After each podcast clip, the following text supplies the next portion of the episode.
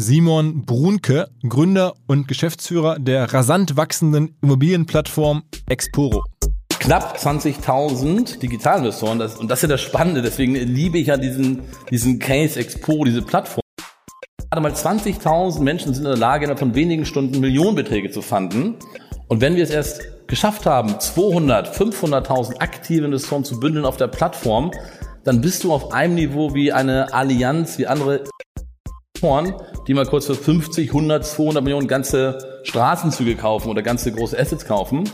Und das ist so ein bisschen auch dieser Robin Hood-Gedanke, Demokratisierung. Wofür brauchst du diese Strukturen, wenn tausende von Menschen in diesem Immobilien sitzen können? Also wir sitzen jetzt hier im Gebäude der AXA und ich habe nichts gegen die AXA-Versicherung. Aber warum gehört das Gebäude nicht äh, 8000 Hamburgern, die wie ein Eigentümer davon profitieren von unseren Mieten, die wir zahlen? Und das ist das, was uns antreibt. Herzlich willkommen beim OMR Podcast mit Philipp Westermeier.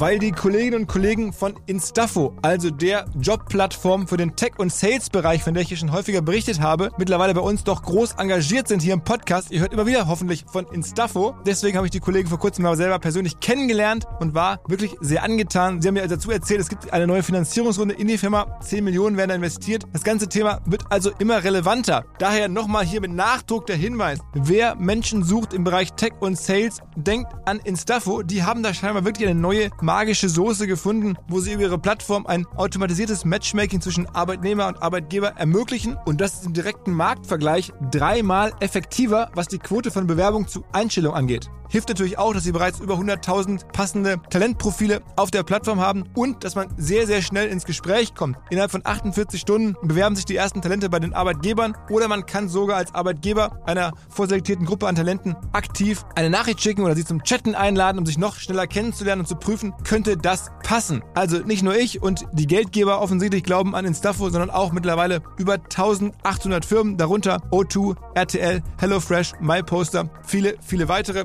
Instafo ist auf OMR Reviews bestbewertet 4,8 Sterne in der Kategorie Recruiting Plattform. Firmen, die nun Instafo ausprobieren möchten, sehr gerne. Ihr spart außerdem 500 Euro auf die erste Besetzung, wenn ihr euch anmeldet über Instafo mit Doppel-F, instafo.com slash OMR.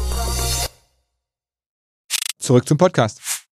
In Hamburg gibt es gar nicht so viele Menschen, die in den letzten Jahren aufgebaut haben, die deutlich über 100 Millionen, im Zweifel sogar Richtung eine Milliarde wert sind. Ja, Tarek Müller, Sebastian Betz, Hannes Wiese, das Team von About You, Tarek schon ein paar Mal hier im Podcast gewesen, seit neuestem Tim Sievers, der auch schon mit im Podcast war, ähm, jetzt auch Unicorn ist, kam letzte Woche raus.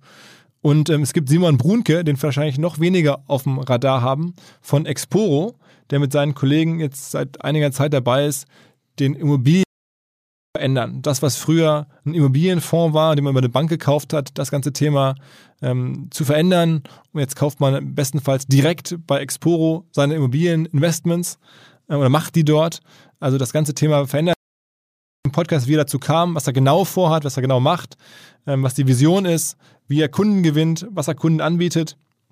Und ähm, auch, dass er seit äh, neuestem ähm, größer geworden ist durch eine Übernahme. Exporo hat nämlich zugekauft. Auch das wird er die Firma ist äh, mittlerweile kapitalseitig sehr gut ausgestattet. Da gab es vor kurzem eine größere Finanzierungsrunde. All das kommt gleich im Podcast. Und ähm, wer es noch nicht gehört hat, freut euch drauf. Es gibt was Neues zu hören. Es gibt vielleicht sogar äh, Anlageideen für, für Zuhörer hier. Äh, ich Gewehr. Ähm, und in dem Zusammenhang ganz äh, wichtig für mich, wir haben äh, jetzt auch gerade bei der Exporo Story zusammengearbeitet. Seit heute gibt es Finance Forward wieder. Ähm, wir haben ja schon mal äh, bei OMR Fintech, ähm, Journalismus sozusagen probiert, haben eine, eine Plattform geschaffen, die heißt oder hieß damals auch schon wie heute Finance Forward. Und ähm, diese Plattform berichtet ähnlich wie OMR über Digitalmarketing, Finance und Digital. Plattform ist jetzt sozusagen wieder ein bisschen reaktiviert, vor allen Dingen ähm, gemeinsam mit den Kollegen von, von Kapital, der, der großen ähm, Wirtschaftsmedienmarke aus dem Hause Gruner und Jahr, haben zusammengetan und betreiben jetzt sozusagen Finance Forward gemeinsam. Ähm, oder meine Kollegen dort ähm, haben die Exporo-Geschichte und die Übernahme, die es da gegeben hat, auch nochmal ähm, recherchiert. Heute Artikel darüber bei Finance FWD, financefwd.com, financeforward.com und halt zum Podcast. Könnt ihr euch da informieren. Wir machen ähm, im Rahmen von OMR im Mai ein gemeinsames Event. Also das nur in eigener Sache noch. Jetzt geht's direkt rein in die Story mit dem Simon Brunke von Expo. Auf geht's. Moin Simon. Moin Philipp.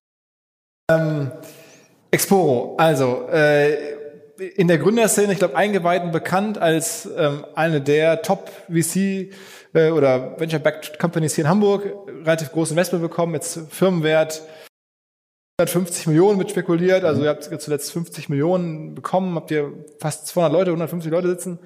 Ähm, was macht ihr genau?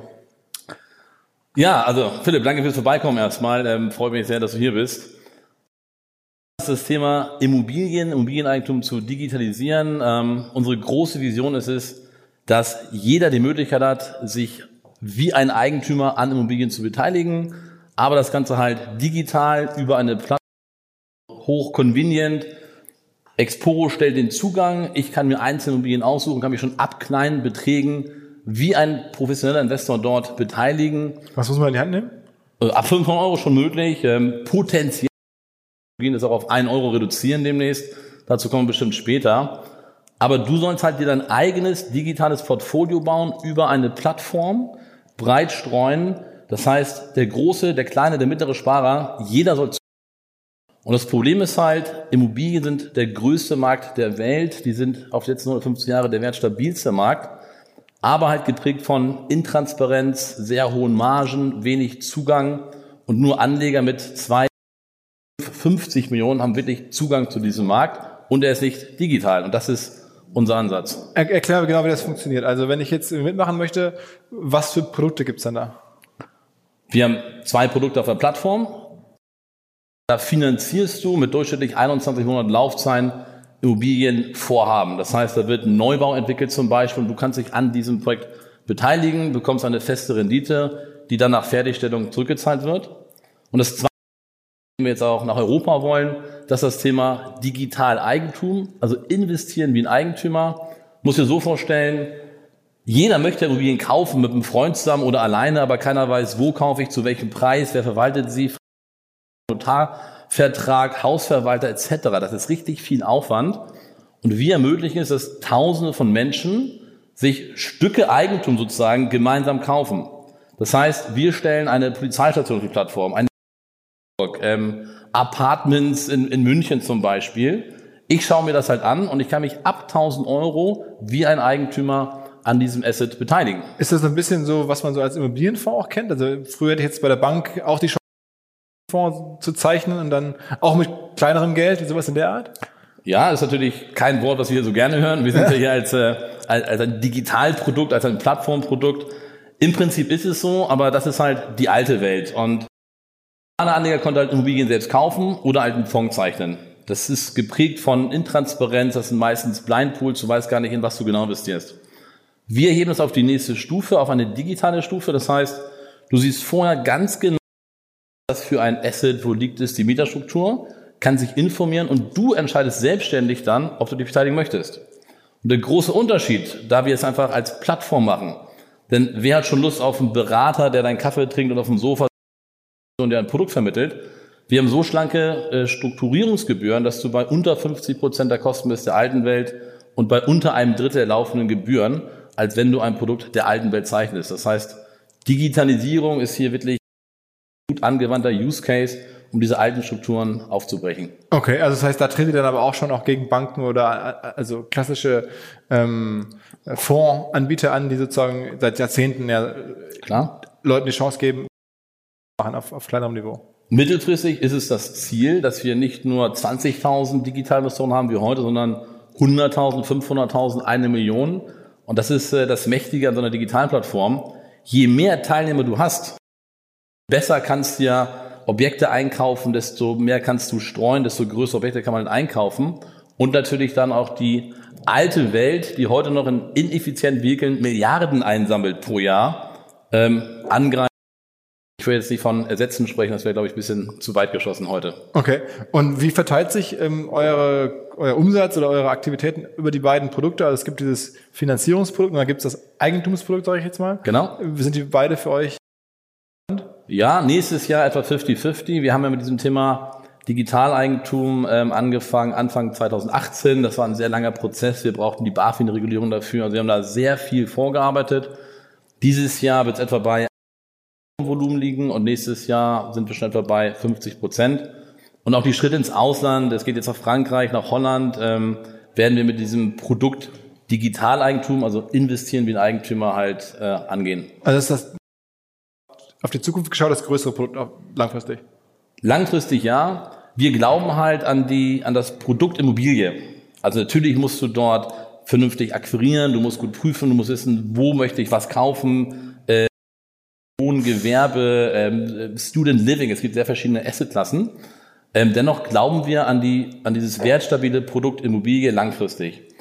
Und in dem Bauzyklen, das heißt bei der Finanzierung von Bauvorhaben, da kann es mal ähm, zu Absch Abschwung kommen. Das heißt, es wird nicht mehr so viel gebaut. Und deswegen glauben wir einfach, weil gewohnt wird immer, dass es auch langfristig das größere Volumen im Portfolio sein wird. Und kauft ihr dann selber als Plattform die Immobilien an? Oder? Genau, offiziell kauft eine GmbH an. Das heißt, jede Immobilie ist immer ein einzelnes Objekt in einer GmbH.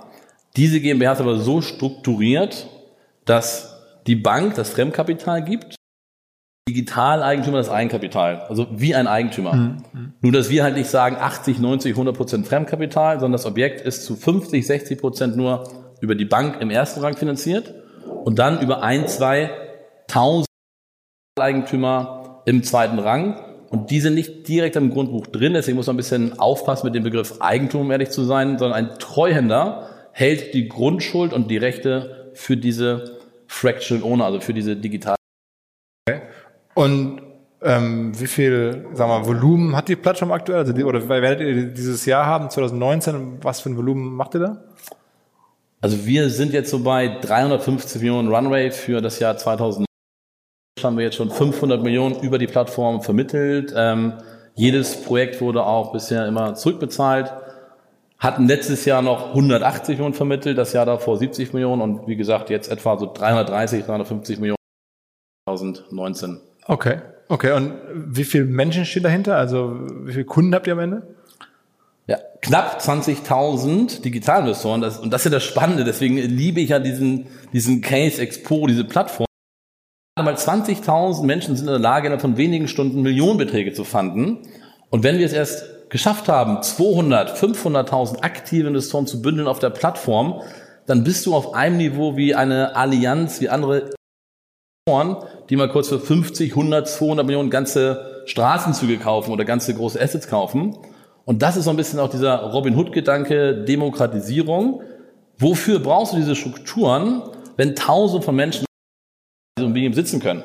Also wie sitzt jetzt hier im Gebäude der AXA und ich habe nichts gegen die AXA-Versicherung, aber warum gehört das Gebäude nicht äh, 8000 Hamburgern, die wie ein Eigentümer davon profitieren von unseren Mieten, die wir zahlen? Und das ist das, was uns antreibt. Wo holt ihr die her? Marketingfrage. Ähm, wo holt man, oder vielleicht erstmal vorab noch, was bleibt bei der Firma am Ende übrig? Jetzt hast du gerade gesagt, ihr habt schon ein relativ großes Volumen, ähm, mhm. 500 Millionen insgesamt, äh, diese Größe 350. Ähm, was ist nachher der Innenumsatz der Firma? Also wir haben, wie gesagt, ja ähm, recht geringe Kostenstrukturen. Wir sind so bei fünf bis sechseinhalb Prozent pro vermittelten die bei uns als Revenue wirklich übrig bleiben. Davon können wir natürlich noch nicht dieses ganze Team, wir haben jetzt knapp 200 Leute, die an dieser Vision halt arbeiten, bezahlen. Deswegen haben wir Venture Capital aufgenommen. In Summe jetzt knapp eine gute 60 Runde 43 Millionen gerade aufgenommen, um halt dieses ganze Modell, diese Plattform äh, vorzufinanzieren. Das heißt, natürlich verdienen wir Geld, das weisen wir auch aus, das ist bei der BaFin angezeigt, das sieht jeder Anleger, aber halt zum Bruchteil der Kosten, wenn ich selbst Eigentum kaufe oder wenn ich halt über geschlossene, offene Fonds in Immobilien investiere. Und äh, sagen wir mal, was dann äh, das durchschnittliche Ticket, also wenn jetzt jemand kommt und mitmacht, dann macht er 2.000, 3.000 Euro oder macht er dann eher 10 oder 20 oder? Gut getroffen, äh, 2.800 Euro ist gerade das Durchschnittsticket. Und lustige Geschichte dazu, 2015 war ich auf so einer Podiumsdiskussion in der Sachwertewelt. Ja, das waren so geschlossene Fondsanbieter, Vertriebe, die halt von 10, 15 Prozent Provision gelebt haben. Die mein Mensch, Herr Brunn, Crowdfunding ist ja ganz nett, aber für einen Anleger, der 500 Euro anlegt, würden wir gar nicht vor die Tür fahren. Sag ich, genau, ihr denkt halt sehr kurz. Unser Anleger macht im Durchschnitt 5,8 Investments pro Jahr, a knapp 3000 Euro. Das heißt, Marketingkosten, Betreuungskosten, wir haben auch einen persönlichen Touchpoint, wenn der Kunde es wünscht. Aber danach investiert der Anleger über die Plattform alleine. Das heißt, im Prinzip, wir kündigen ein Projekt an, da geht eine E-Mail raus, der Anleger kann sich informieren, habe ich Interesse und investiert dann digital. Das heißt, auf Dauer habe ich 0% Vertriebskosten. Also aus eurer Sicht sehr hoher Customer Lifetime Value. Extrem. Weil jemand dann über Jahre immer wieder guckt, was kann ich da für eine Feuerwache oder für eine Polizeistation, gibt's jetzt, wo, wo kann ich dabei sein? Wo gibt's gute Renditen? Genau, und, und das ist ja das Ziel. Äh, nicht jeder Mensch kann immer 10, 20.000 Euro pro Investment machen. Und wer möchte dann auch noch einen Ordner haben, wo er irgendwie 10 Investments a 15.000 Euro drin hat? Das heißt, digital über eine Plattform, es ist sehr komfortabel, ein ist dort sich dargestellt. Und da jeder Prozess bei uns digital ist, könnten wir theoretisch das Investieren auf ein Euro runter reduzieren. Und jetzt wird spannend und das geht halt nur digital, also auch 3000 Euro geht nur digital, denn dafür fährt kein zum Kunden und auch kein, kein Vermögensberater fährt dafür zum Kunden für 3000 Euro. Digital ist es möglich. Warum? Weil diese Strukturierungskosten, die Effizienz einer Plattform im Prinzip Richtung 0 Euro tendieren pro Investment. Jetzt kannst du auch sagen, okay, nicht nur ältere Menschen, die Interesse an Immobilien haben, können investieren, sondern auch Studenten, Jugendliche können für 10, 15, 30 Euro pro Monat wie, Eigen, wie Mini-Eigentümer in Immobilien investieren. Und das halt wie findet ihr die jetzt? Also wie findet ihr euch? Wie findet ihr die? Wie ist der Marketingkanal? Genau, zwei Seiten. Einmal haben wir die, die Anleger und dann haben wir natürlich die Produktseite, also die Projektfinanzierung, die wir suchen und die Assets, die offen. Auf der Marketingseite ist natürlich bei uns wieder mal der TV der dominierende Kanal. Dazu natürlich sämtliche äh, Suchkanäle, Display-Marketing. Etwa ein Viertel, das sind, ähm, ist B2B2C, also FI. Da glauben wir durchaus an das Thema vertikales Investieren. Wir sind das vertikale Produkt. Man kann sich in Meta-Layer halt integrieren. Unser Fokus liegt aber auf der Generierung von eigenen Kunden über sämtliche Performance-Kategorien größte Triebfeder. Okay, aber inklusive TV. Ja, TV ist, TV als Performance-Kanal. Ist der höchste Spend. Genau. Okay. Sag mal, also ein Kanal, wo der da reingeht, Pro 7 oder was macht der? RTL? Ja, alle Kanäle. Also wir testen, wir haben auch Tagesschau, wir haben bei geschaltet, Dart WM lief super, ich glaube, das war Eurosport, ähm, dann die klassischen Nachrichtenkanäle natürlich. Wir gehen das sehr Also Immobilienanleger kann jeder sein und deswegen habt ihr, habt ihr eigentlich ziemlich breite ähm, Zielgruppe. Absolut.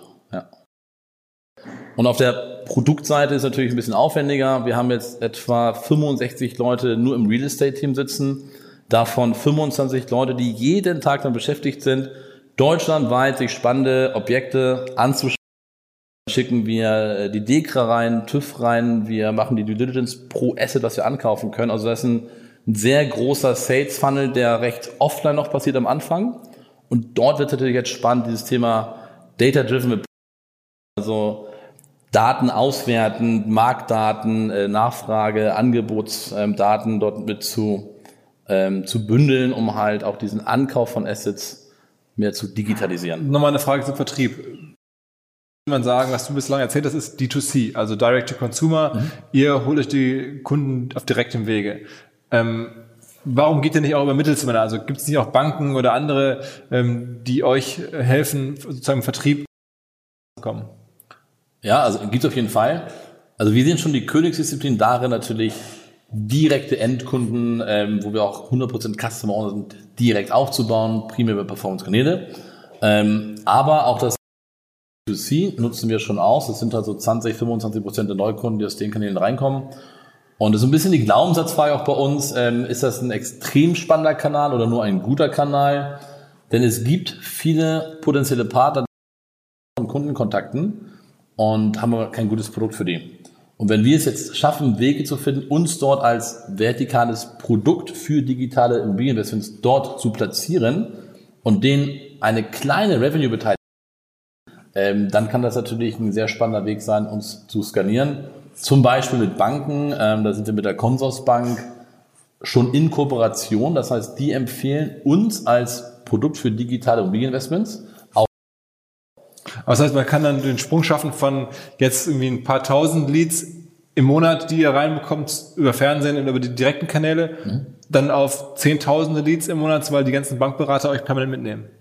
Genau, wobei wir da gerne dabei hätten, sondern es geht wirklich darum, gibt es digitale Metalayer, wie eine Consorsbank zum Beispiel, äh, eine DIBA, N26, Check24, also gibt es digitale Metalayer, die dem Verbraucher Dinge empfehlen, ja, Produkte, Kapitalanlagen, Bankprodukte. Und sich dort zu platzieren, ist auf jeden Fall eine sinnvolle Strategie, dass wir uns dort, dort weiterentwickeln. Also jetzt, aber Check24 und sowas macht ihr jetzt wahrscheinlich schon, ne? Nein, machen wir nicht. Ähm, die sehen sich halt als Vergleichsplattform. Da gab es natürlich auch mal Gespräche und die sagen, okay, es gibt halt euch, aber keinen anderen relevanten Player, mit dem man euch vergleichen kann. Das heißt, ähm, dort leiden wir so ein bisschen darunter, dass wir so eine, so eine Speerspitze sind im digitalen Markt für Investments, ohne einen vergleichbaren neben uns. Okay, okay. Das heißt, ihr müsst dann jetzt überlegen, kann man einen N26 oder andere, äh, die direkten Kundenzugang haben, überreden, euch dahinter zu schalten sozusagen. Genau. Ich halte das für extrem spannend, weil wir haben unglaublich günstige Strukturen wenigen Euro bei uns demnächst in Immobilien investieren. Du kannst bald streuen, wir können es als White Label anbieten. Und unser Produkt, weil das ist unsere Fähigkeit, diese Produkte zu digitalisieren, zu verwalten, zu managen, in diese Metalayer einzubinden, ist für beide Seiten der, das, der Metalayer bekommt sozusagen ähm, Revenues durch Cross-Selling, also er kann sein Produkt, also seinen, seinen Kunden mehr anbieten. Das heißt, die Kunden kommen auch wieder gerne zu ihm zurück, weil sie auf verschiedenen Plattformen aktiv sind. Und wir bekommen einen Kundenzugang, den wir nicht hätten oder uns dadurch günstiger einkaufen können als über Fernsehwerbung zum Beispiel. Hast du, oder habt ihr jemals darüber nachgedacht, wie viele Leads eigentlich so monatlich im Markt überhaupt da sind? Also wenn ihr sagt, ihr holt jetzt ein paar tausend oder tausend, tausendfünfhundert aktuell aus raus, wie viele Menschen, also Leads, gibt es dir wohl, die man monatlich ansprechen könnte? Also in Deutschland theoretisch knapp 90 Millionen, denn ich meine, es gibt, es gibt Kinderspar das investiert in irgendwie teure äh, Versicherungsprodukte oder Anlageprodukte. Aber die gucken ja nicht jeden Monat nach. Also das sind ja dann eher Eltern, die dann mal... Ja, klar, also genau, das ist einmalig, logisch. Äh, dann sind sie ja deine Kunden. Ne? Aber theoretisch wäre das der ähm, Addressable Market, den wir hätten. Also mit, mit der Student macht seine 100 Euro, der 30-Jährige seine 2000 Euro. Aber ich dachte, es gäbe jetzt irgendwie so eine, so eine, Zahl, wo man weiß, okay, das sind die Menschen, die sich monatlich für, sagen wir mal, Immobilienanlageprodukte interessieren, aber die gibt es wahrscheinlich nicht. Das ist schwierig. Wir, wir wissen, es gibt, glaube ich, zweieinhalb Millionen Investoren in, in, in Fondsstrukturen. Ja. Ähm, es gibt über sieben Millionen Eigentumsinhaber, die Eigentum besitzen, um es weiter zu vermieten. Also als Kapitalanlage bist du immer schon bei etwa 10 Millionen. Ja ähm, die hohes Interesse haben in Immobilien oder nein, die schon investiert haben in Immobilien ja. als Kapitalanlage. Ähm, das ist mal so das Minimum, was mhm. wir halt bespielen können. Hinweis auf Findling. Findling ist eine sehr erfolgreiche SEO-Agentur, die bis vor einiger Zeit noch Webstube hieß und mir vor allen Dingen deswegen ins Auge gestochen ist, weil ihre Masterclass beim OMR-Festival ruckzuck ausverkauft war. In Minuten wollten Menschen hören, was die Kollegen von Findling zum Thema SEO zu sagen haben. Ein Grund dafür sicherlich die Referenzen. Findling arbeitet unter anderem für Firmen wie Snox, Ergotopia, Dermanostik oder mein BAföG. Der Fokus ist also, Firmen über Performance SEO beim Wachsen zu helfen. Wer herausfinden möchte, ob sich für ihn auch SEO lohnt oder die Ansätze von Findling vielleicht konkret lohnen, der kann sich eintragen. Es gibt keinen Sales Call, sondern eine kostenlose Beratung unter findling.de slash OMR. Also auf der Landingpage eintragen und dann gibt es eine Beratung, wenn es richtig gut läuft, vielleicht von Maurice Marinelli, dem Gründer persönlich.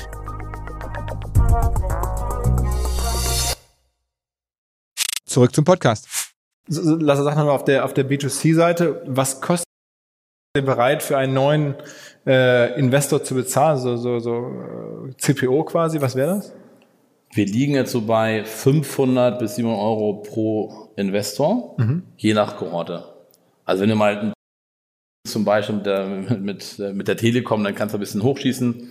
Aber das sind so unsere Durchschnittskacks, die wir haben. Okay, 500. Und dann ist der danach erst im zweiten oder dritten Investment dann für euch profitabel, nehme ich mal an. Ne? Das nee, also das dauert länger. Aber da er ja etwa sechs Investments macht im Schnitt pro Jahr, sind wir bei Customer Acquisition Payback unter einem Jahr.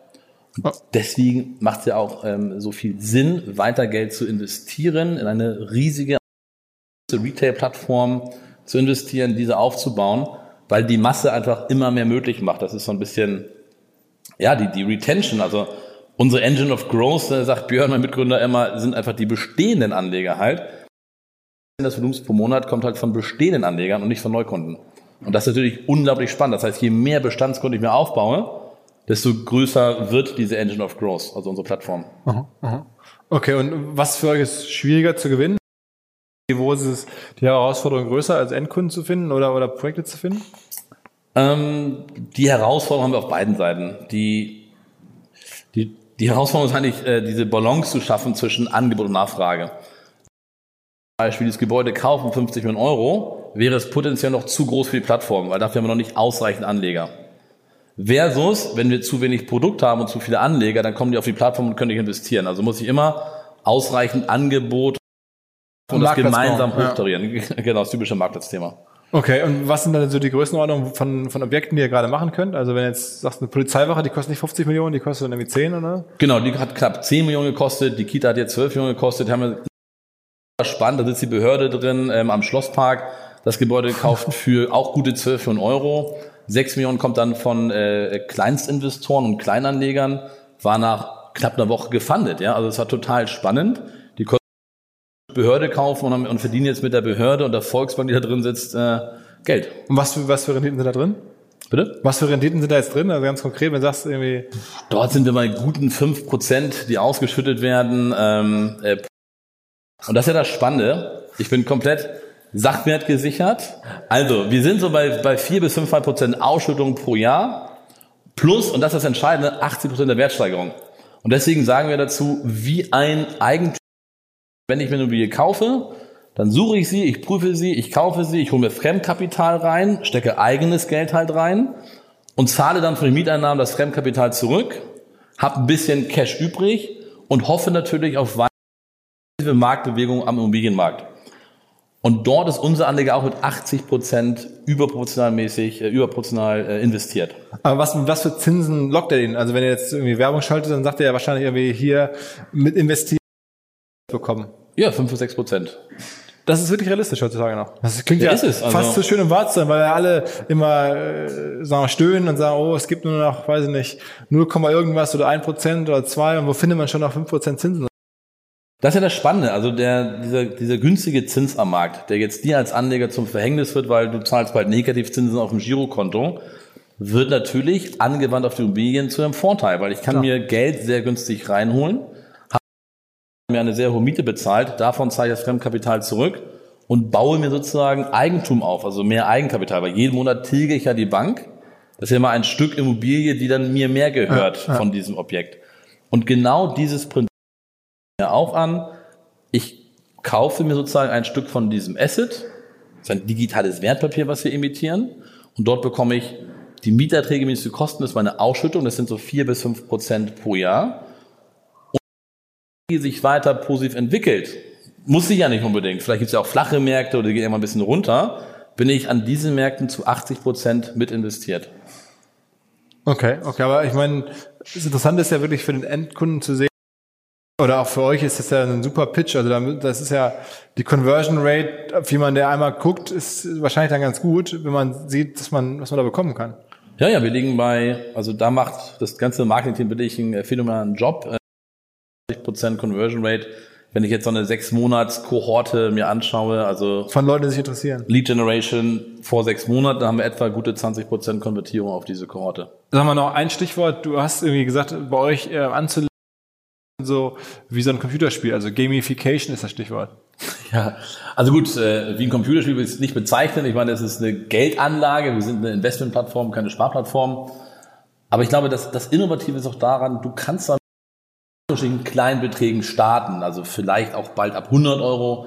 Aktuell sind es halt 500 beziehungsweise 1000 Euro. Das heißt, der Anleger kann mal diesen Schritt wagen, Geld anzulegen digital. Das heißt, er probiert uns aus. Das, dann bekommt er die Verträge, er bekommt die erste Rückzahlung, er bekommt die ersten Zinsen und merkt, hey, den kann ich anscheinend vertrauen. Wenn ich eine Frage habe, rufe ich da an, schicke einen Chat, schicke eine E-Mail, ich bekomme Antworten. Und dadurch binden wir die Kunden, und das ist ein bisschen das Thema, was wir Gamification nennen.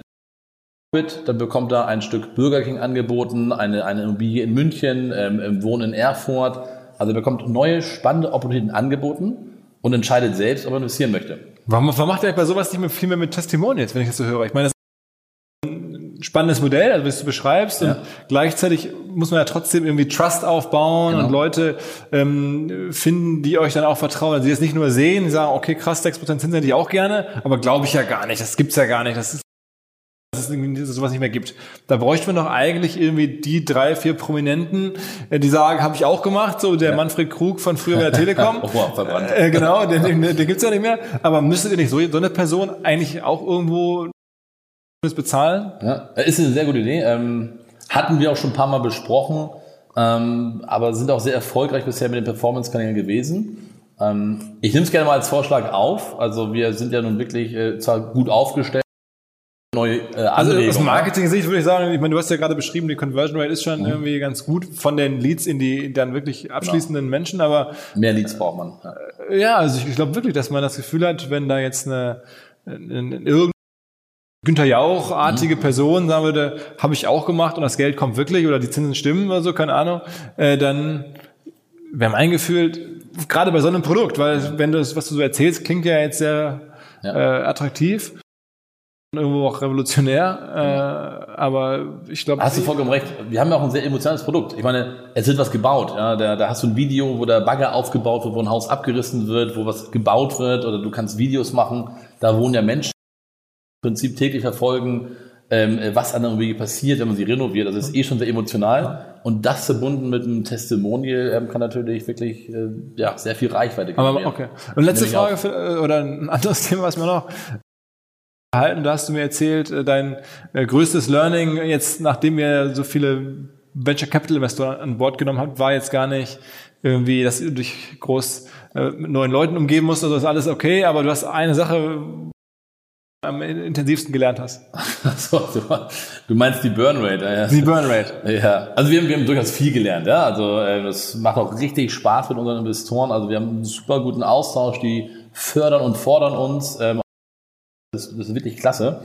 Ähm, aber am Anfang mussten wir eins lernen und zwar fanden wir es total stark, dass wir profitabel waren. Wir haben ja Geld eingesammelt und dann waren wir trotzdem nach wie vor profitabel.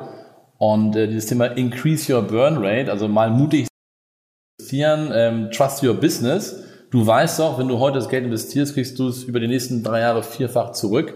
Das war wirklich äh, das, das, das spannendste Learning, denn wir waren eher kaufmännisch unterwegs. Ich verdiene Geld, ich reinvestiere profitabel.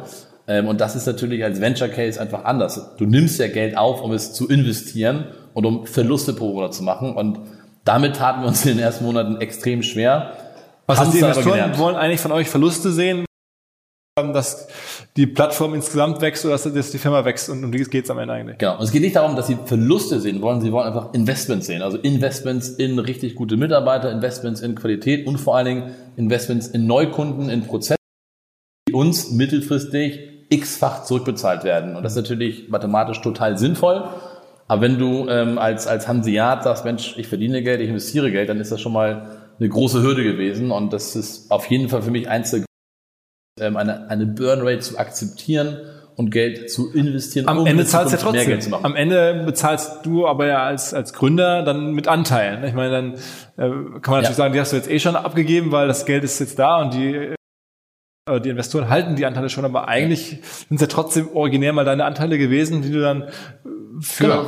das hast du dir aber überlegt. Also du hast dir irgendwann entschieden, es macht keinen Sinn, das alles alleine zu halten oder mit deinen Gründungspartnern, sondern wir nehmen da also die Gründungspartner sind da alle gleichberechtigt beteiligt gewesen. Natürlich gehört uns ursprünglich 100 Prozent.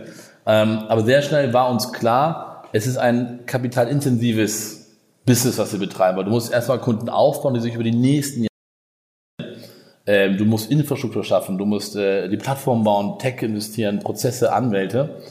Und wir waren schon profitabel und haben uns dennoch dazu entschieden, diesen Venture Capital Weg zu gehen, weil wir wussten, wenn man jetzt clever und richtig investiert, hat man äh, die Möglichkeit, an diese Unicorn IPO Story zu glauben und in diese zu investieren. Versus würden wir gebootstrapped weitermachen, also ja, uns gehören alle Anteile, aber wir haben nur kleinere Gewinne, die wir reinvestieren, würde der Prozess das Momentum war sehr groß 2015, es ist heute sehr groß, deswegen haben wir wieder ja Geld aufgenommen. Ähm, und diesen Weg hätten wir nicht alleine bestreiten können und sind deswegen auch so ja, dankbar und auch glücklich und sehr zufrieden, Venture Capital an Bord genommen zu haben. Das heißt, gesagt, eines Tages IPO, Unicorn ist durchaus möglich. Definitiv, zu 100 Prozent. Ähm, klar, viele Gründer wollen das. Wir wissen auch, wie viele Gründer dabei scheitern. Wir haben jetzt äh, fünf Jahre einen sehr sauberen Track wir haben stetiges Wachstum erzielt. Und der Markt ist einfach so riesengroß im Immobilienmarkt und jeder Mensch auf der Welt muss Geld investieren, muss Geld anlegen und Immobilien sind einfach eine der beliebtesten Assetklassen, aber halt noch sehr undigital gedacht. Und europäische Plattform zu gehen, Cross-Border-Investments möglich zu machen, diese liquide zu haben, ist wirklich, das ist halt keine, keine kleine Story, ist halt schon eine extrem große Story, die auch diese Industrie einfach mal wirklich verändern wird. Und sie ist halt auch sehr wenig digital von großen Playern, von Offline-Vertrieben, von Bankfilialen, von Großgrundbesitzern. Und dieses Thema Immobilien zu demokratisieren, liberalisieren, also der Masse zurückzugeben, ähm, ist eine Sache, an die wir jeden Tag äh, weiterarbeiten. Okay. Sag mal ein paar Worte zu dir selber. Also wie bist du da reingerutscht? Du bist jetzt irgendwie 38, äh, jetzt kaufst du hier sozusagen stellvertretend äh, Immobilien rund um durch quer durchs Land. Ja, ja. Ja, lange Geschichte. Ne? Und übrigens, ich bin leider schon 39 geworden. Oh, ja. Nein, aber kein Problem. Ich fühle mich äh, pudelwohl, ja. Also äh, super Alter eigentlich, in dem wir jetzt sind. Ähm, ich war selbst noch nie angestellt. Ich habe äh, mal BWL studiert, so, so einen Maklervertrieb für Versicherungen gegründet. Ähm, das hat super gut funktioniert, sehr zum Leidwesen von meinem Professor, äh, meiner Eltern. Also ich glaube, neben Politiker und Autoverkäufer war so Versicherungsmakler, ja, der, der gleiche Ansehensstand. Wir waren irgendwann 600 Leute im Vertrieb, wir waren 100 Leute im Innendienst, wir hatten 20 Büros. Also in deiner Firma? In meiner Firma, genau. Ähm, wir haben gemerged, das waren zwei AGs, fünf GmbHs, also hat richtig Spaß gemacht. Man konnte so, so Unternehmertum halt echt ausleben. Es war halt sehr offline getrieben. Was hast du als Student gegründet? Genau. 2004 gegründet und dann 2011 ähm, auf, auch auf dem Klimax des Marktes sozusagen meinen Viertel Anteile verkauft zwei Jahre als Vorstand an Bord geblieben, habe diese ganze Integration in den kaufenden Konzern, mit dem ich auch heute extrem gut befreundet bin. Wer war der Käufer? Ähm, Sören Patzig heißt der Herr, dem gehören ein, zwei Versicherungen, ein, zwei Vertriebe. Ähm, schon, der macht spielt den größten Versicherungsmarkt halt in Europa. Ähm, und der hatte halt Interesse an organisch zu wachsen. Meine Aufgabe war die Integration auch ähm, in diesen äh, kaufenden Konzern halt rein. Und das lief wirklich gut. Ähm, der Firma geht's heute noch war halt einen tollen Job.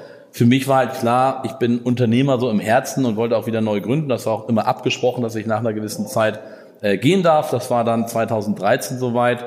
Und dort hatten wir dann mit, mit, mit Björn, zwei anderen Freunden einfach diese Idee, äh, was der Einzelne nicht vermag, vermögen viele. Wie können wir das Thema Immobilien, also große Immobilienprojekte mal für den Einzelnen zugänglich, machen, zugänglich machen? Und das war so ein bisschen die Geburtsstunde von Exporo ich, ich liebe dieses Thema Vision, Sales. Also ich könnte jetzt jeden Tag äh, zwölf Stunden über Expo, glaube ich, reden. Äh, von daher freue ich mich also über deinen Besuch hier, weil ich mir einfach, einfach mal erzählen kann. Und, ähm, Aber du bist ähm, eigentlich Finanz, sozusagen, du äh, kennst dich also mit dem Vertrieb seit Studienzeiten aus. Also äh, eine genau. Versicherung, genau. Vertreiben, Immobilien, Anlageoptionen ist nicht das gleiche, aber es hat ja so ein bisschen dieselbe Mechanik wahrscheinlich. Ne? Wie schaffe ich das, Menschen zu erreichen und zu einer Finanzanlage zu vor allen Dingen, und das motiviert mich so, das ist auch diese Triebfeder dahinter, ich weiß halt, was für Kosten bei Versicherungen nach wie vor gezahlt werden und bei diesen Finanzprodukten, die da der Berater halt vermittelt. Und ich bin gar nicht dagegen. Also lieber habe ich eine Versicherung anbietet oder ein Finanzprodukt verkauft, damit ich überhaupt spare und Geld anlege. Also schlechter ist es gar nichts zu tun. Ich weiß und ich glaube ganz fest daran, es geht einfach deutlich effizienter. Und dieser ganze Markt der Kapitalvermittlung, der Immobilien, unglaublich undigital. Und das ist ja genau diese große Opportunity, diesen Markt zu digitalisieren, auf eine Plattform zu setzen mit deutlich schlankeren Strukturen als so ein Offline-Vertrieb, der dich halt anruft, der dich berät, der 80 Seiten vor Ort unterschreibt. Ähm, äh, diese Strukturen kann er sich niemals leisten. Okay, okay. Und deswegen glauben wir auch so fest daran, dass es auch, ähm, das ist nicht nur ein Momentum, das ist auch die Zukunft einfach, das Thema digitale digital konsumieren und nicht. Aber auch, sagen wir mal, der Vertrieb ist auch, TV ist ja ein bisschen die Frage, wie digital das nun wirklich ist, aber es ist zumindest, wenn das als Performance-Kanal nutzt, dann ist es auch digital. Also es klingt jetzt sehr stark mhm. nach digitalem Marketing. Ich stelle mir vor, jetzt auch lange Versicherungsvertrieb gemacht hat und sowas, Du müsstest ja auch diese ganzen harten Offline-Vertriebsformen auch alle drauf haben und kennengelernt haben, die man so aus irgendwelchen skurrilen Filmen kennt, wo dann Leute sich irgendwie feiern, wenn sie, weiß ich nicht. Wolves of Wall Street. Äh, ja, zum Beispiel ja. auch das, ja. Aber sowas macht ihr gar nicht. Nein, also mir wurde das verboten. Ich wollte natürlich hier Nebelshow, Elefantenreiten einführen bei Exporo, aber mal, der Julian, der ist jahrelanger BCG-Berater gewesen ähm, und, und Björn ähm, hier seinen Doktor gemacht, also das haben die mir verboten. Nein, Spaß beiseite machen wir natürlich nicht. Also natürlich feiern wir hier auch Erfolge, wie, wie jedes Team bei der Finanzierungsrunde, wenn Dinge gut funktionieren.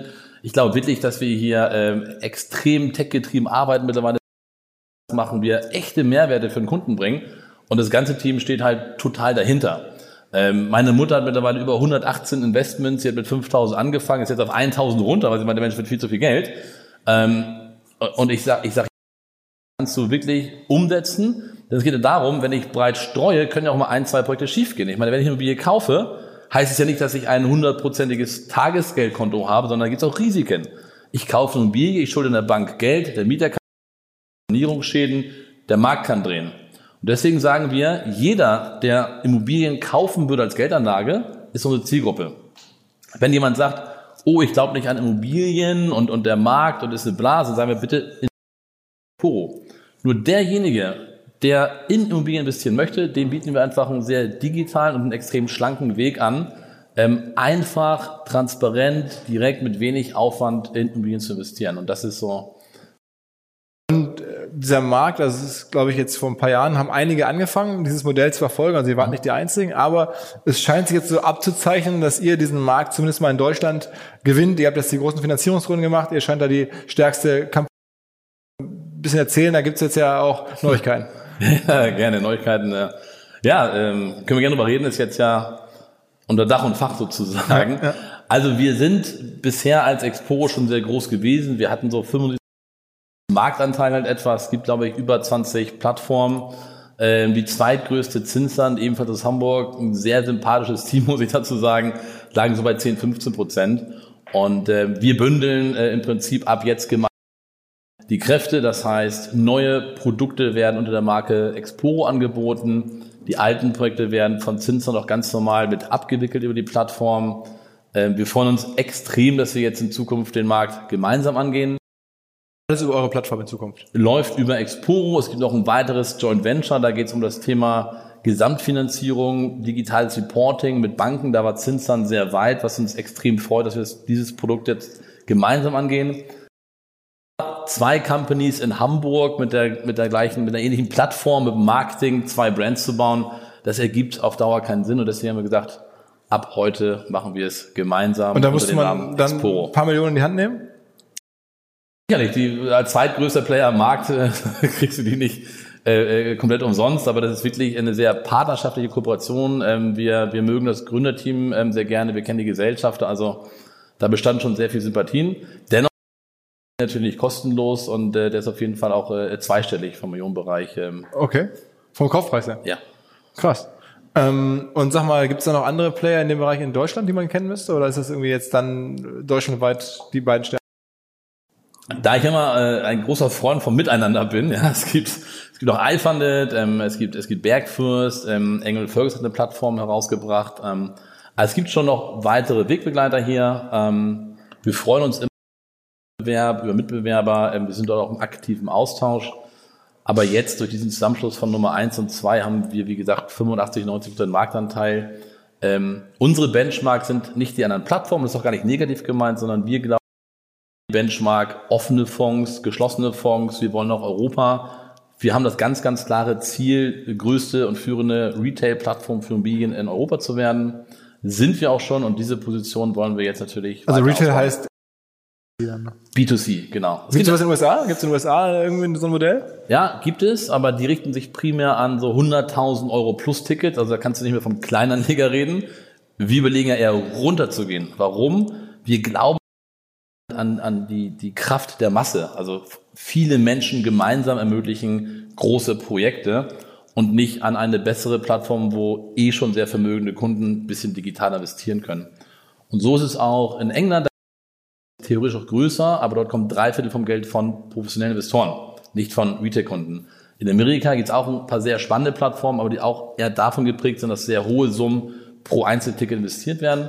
Und wir glauben ganz klar, Hunderttausende von Kleinstinvestoren, die mit wenigen Klicks in einzelne Assets europaweit investieren können. Okay, weil man auch denen auch besseres Upselling machen kann, haben wir gerade darüber gesprochen, weil die dann häufiger, die möglicherweise jahrelang dabei bleiben, weil dann größer sein kann, als wenn man drei, vier große hat. Genau. Das, also die Masse ist natürlich träger als der Einzelne potenziell. Das heißt, wenn du jetzt nur vier Investoren hast, die bei uns äh, das Geld anlegen und dann, dann irgendwas passiert, die wollen nach Australien, die wollen nach Afrika auf uns weg.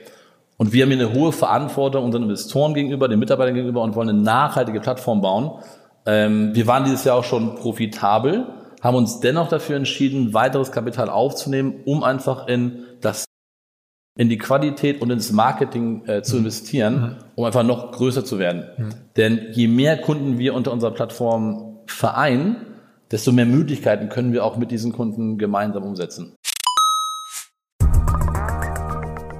Spannende neue Anlagemöglichkeit, von der ich vorher so noch nicht gehört hatte. Und zwar unser Partner Liquid, eine der führenden deutschen Vermögensverwaltungen. Fünfmal in Folge zu Deutschlands Top-Vermögensverwalter gewählt worden. Moderne Vermögensverwaltung auf Family Office Niveau heißt es, aber sie bieten das halt auch jetzt immer mehr der Breite an. Also man muss nicht unbedingt sehr reich sein, um in die Sachen investieren zu können, die erfahrungsgemäß wirklich Spaß machen. Dazu zählt unter anderem auch Private Equity, eine Anlageklasse, die in den letzten 20 Jahren, in 16 Jahren, den Aktienmarkt global outperformed hat. Also Private Equity sehr lukrativ für die, die damit investieren können, aber kann halt nicht jeder. Bis eben jetzt, wo Liquid es möglich macht, sogar, und das ist das Neue, mit einem Sparplan, wie man das von klassischen Börsenanlagen kennt, mitzumischen. Also neues Produkt, das heißt Liquid Private Equity Next. Und da kann man, wenn man sich auf 10.000 Euro festlegt und jeden Monat etwas bereit ist zu sparen, einsteigen und dann von den Renditen von Private Equity mit profitieren. Wer darüber mehr wissen möchte, natürlich alle Infos wie immer in den Show Notes oder unter liquidliquid.de slash omr. Also liquid.de slash omr. Da könnt ihr rausfinden, ob das für euch passt und ihr bekommt mit dem Code OMR 2024 OMR 2024 bis Ende Juni diesen Jahres 200 Euro Willkommensbonus und eure Zeichnungsgebühr in Höhe von 1% des Gesamtinvestments entfällt. Zurück zum Podcast. Und dann noch ein paar Worte zur Vision. Ich weiß, du äh, denkst jetzt äh, neben der Größe auch noch ein bisschen über die Technologie nach und äh, hast da so ein paar Visionen, hast du mir vorab erzählt, äh, wo das alles noch hingehen könnte? Klar, also, also eins vorab, das sind sondern ähm, das, das Gründerteam, das ganze Exporo-Team arbeitet super aktiv an diesen ganzen Ideen. Also jeder kann sich hier einbringen und das ist wirklich auch eine, eine Leistung äh, von allen. Ja, das ist mir ganz wichtig zu betonen. Ähm, ich habe halt auf Bühnen ein bisschen mehr zu erzählen oder jetzt hier in diesem Podcast, aber das Team steht schon bei uns äh, ganz da im Vordergrund. Das ist auch so wichtig, weil fast jeder kommt hierher, ähm, hat total viel Spaß bei dem, was er halt macht. Und ich glaube, wenn es nicht so wäre, würden wir es so handhaben wie heute. Zur Vision, ähm, ja, wir glauben auf jeden Fall an echte Digitalisierung. Wir haben jetzt letzten fünf Jahre das Thema digitale Vermittlung gespielt. Das heißt, würden Tausende von Menschen in einzelne Projekte investieren, haben wir jetzt nachgewiesen, 500 Millionen vermittelt über die Plattform, das funktioniert sehr gut. Und das nächste Thema wird jetzt sein, diese Banking Infrastructure, also diese Bankgebühren, die anfallen, also behäbige Vehikel sozusagen, digitalisieren und dort ist äh, der Token, also die Blockchain, der, der beste Use Case aus unserer Sicht, diesen auf Immobilien anzuwenden.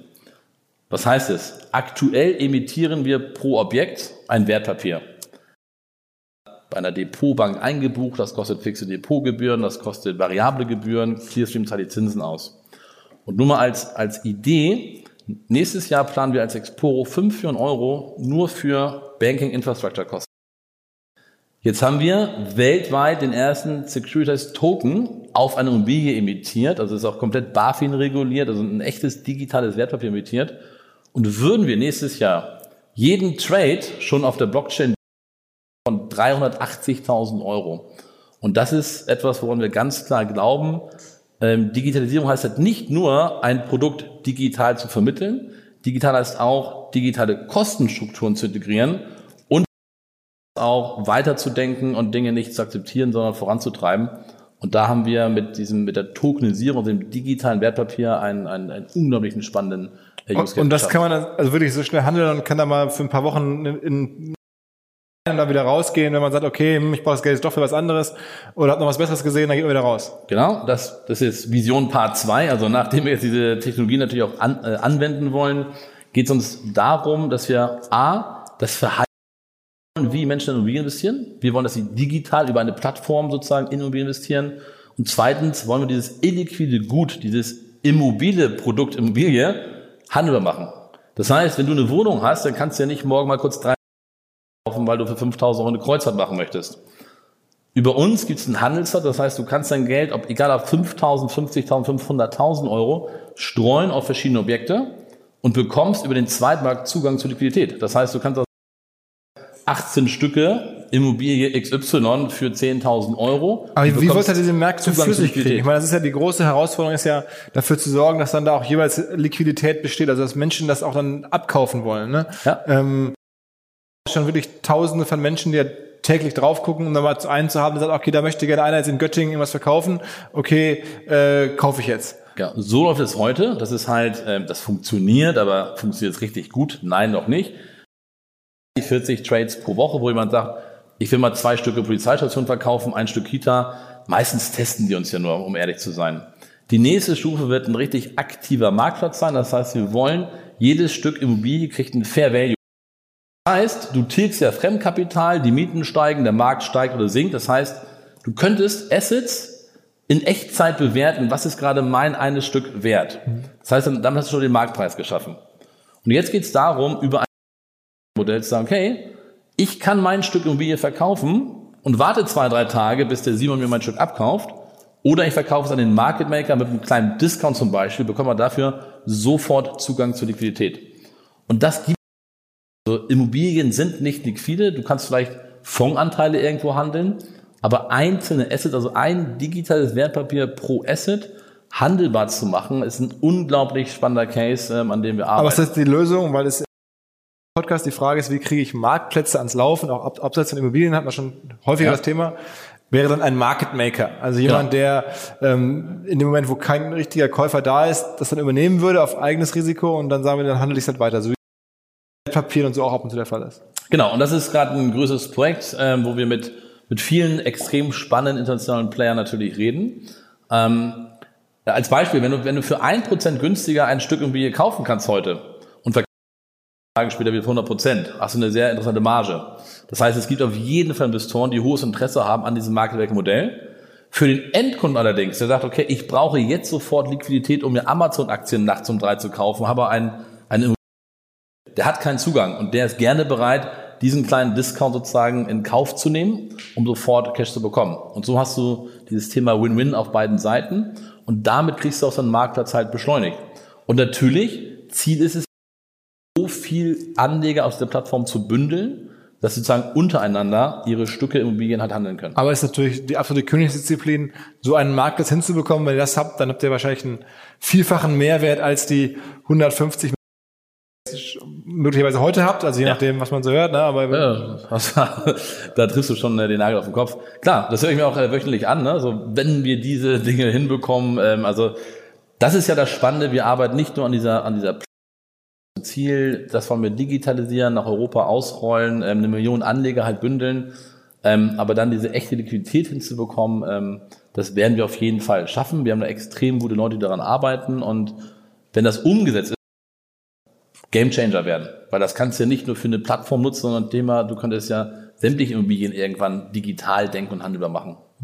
Und bei dem, bei dem ersten Marktplatz, wie war das da? Habt ihr auch mit einem Market Maker gearbeitet? Also als ihr die, ähm, oder in der jetzt auch schon die berühmte Polizeistation oder Kita draufstellt, ähm, das ist jetzt ja nicht so kritisch. Also wenn die jetzt eine Weile steht, dann müsst ihr die selber zwischenfinanzieren oder wie macht ihr das? Ja, das, das dürfen wir regulatorisch nicht. Also das heißt over the counter, so machen wir es gerade. Äh, Philipp sagt, ich habe hier zwei Stücke, a 1000 Euro möchte ich verkaufen.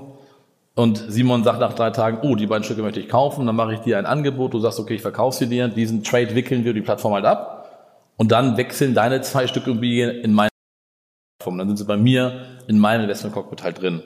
Das läuft schon vernünftig. Das dauert aber zwischen fünf bis sieben Banktage. Und jetzt kommt wieder der Use Case Tokenisierung.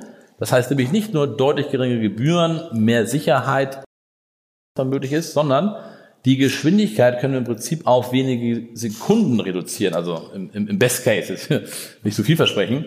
Ähm, denn da wechselt sich der, der Token aber wechselt halt. Wir brauchen da keine externen Depotbank, sondern wir sind Process Owner und schieben aus deinem E-Wallet ins nächste Wallet ähm, den Token rüber und hast einen Market Maker dazwischen, der sagt, gehört dir der Token? Ja. Hat er das Geld? Ja. Dann wickeln wir einen Trade ab und du kannst Retail-Investor. Also ohne Notar und all sowas logischerweise. Ohne Notar.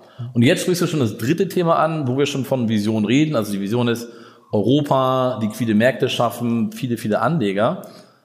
Wenn Immobilien den Besitzer weg, hast du Notarkosten, du hast Steuern und im Regelfall auch einen Makler drauf. Zehn Prozent.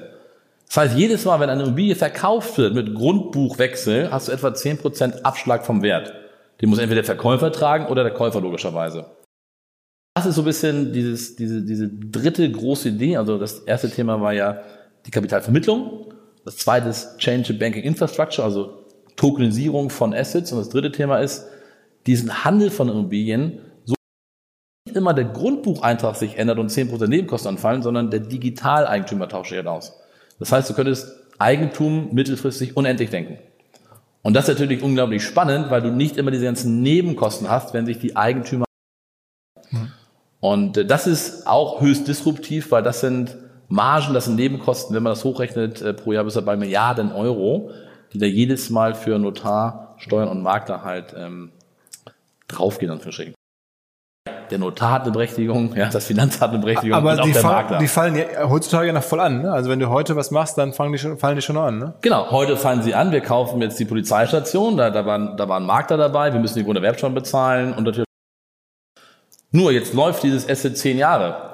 Du als Digitaleigentümer kannst aber auch schon während der zehn Jahre sagen, ich verkaufe meine Stücke. Nach zehn Jahren können wir sagen, wir behalten das Asset und emittieren sozusagen ein neues digitales Wertpapier. Das heißt, wir müssen es nicht verkaufen. Du bekommst aber dein, dein, dein Gewinn, also deine Wertsteigerung ausgezahlt und es gibt einen neuen Digitaleigentümer, der deinen Platz halt hält. Mhm. Und das ist noch nicht ausgereift, das ist jetzt äh, auf unserer, auf unserer Vision und, und daran arbeiten wir halt, dieses Thema sozusagen Eigentum Richtung unendlich zu denken, ähm, aber digital. Das, also das klingt auf jeden Fall hervorragend. Eigent, Eigentum Richtung, Richtung unendlich denken. Ich möchte das nicht. Ähm, ich finde es auf jeden Fall ähm, ein spannendes Projekt. Ich glaube, ähm, der eine oder andere, der es hier zuhört, wird wahrscheinlich auch Bock haben, es auszuprobieren. Einfach mal bei Exporo ist relativ einfach auf die Website gehen und dann kann man sich aussuchen, ob man entweder Finanzierung macht oder halt Eigentümer werden möchte. Ähm, und äh, dann ist man dabei mit kleinem Geld und wie gesagt, du hast jetzt hier gesagt, 5, 6 Prozent Rendite sind durchaus möglich. Ist ja wirklich nicht so schlecht. Ähm, ich wundere mich, dass man da so viel Fernsehwerbung machen muss. Suchen ja alle Leute irgendwie diese Möglichkeit, diese Renditen noch einigermaßen safe zu bekommen. Ja. Äh, gibt es bei euch, apropos safe, äh, das Risiko des Totalverlusts gibt es natürlich auch, ne? Also das genau, das, das, das sprechen wir auch genauso an. Also wenn ich, wenn ich eine Projektentwicklung finanziere, habe ich erstmal der Gewinn, der abschmelzen kann. Also es werden nicht genug Wohnungen zum richtigen Preis verkauft, wo die Baukosten steigen. Dann hat immer ja der Entwickler eigenes Geld mit. Also bei ihm brennt es zum ersten eine Tasche. Aber sollte es richtig schief gehen, dann verlieren auch die Banken und auch unsere Anleger.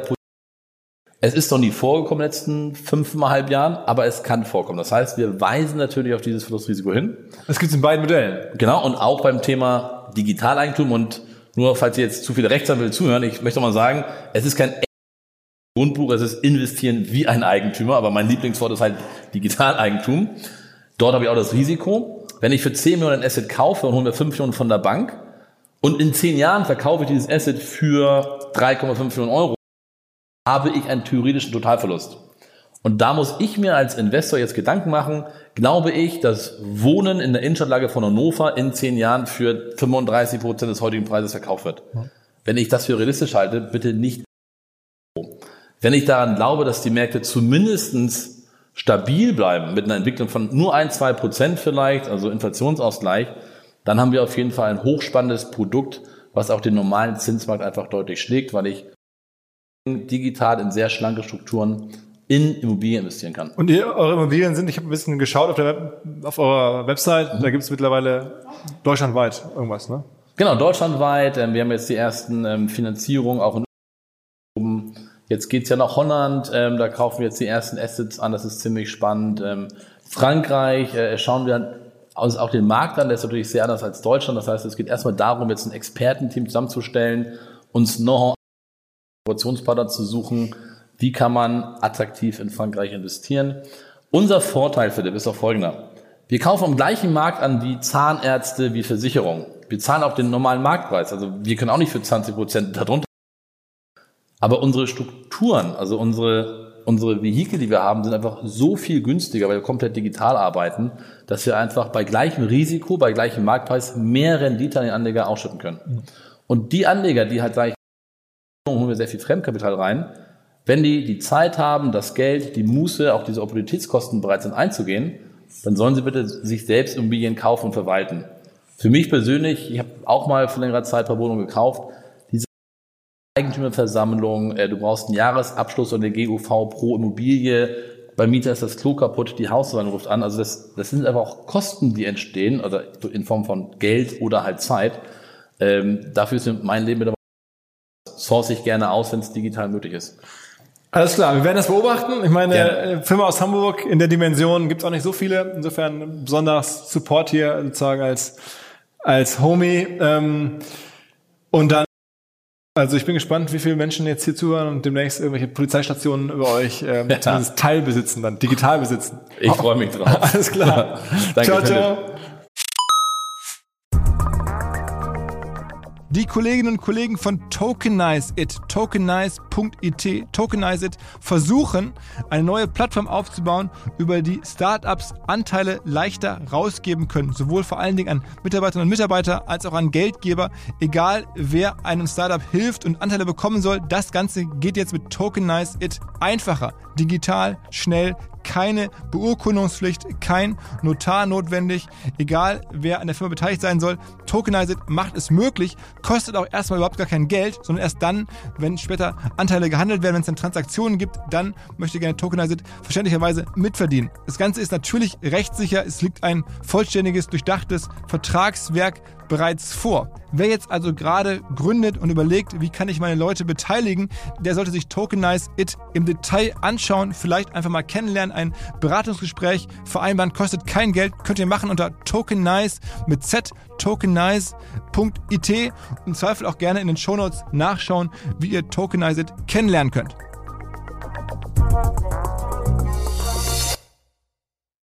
Zurück zum Podcast.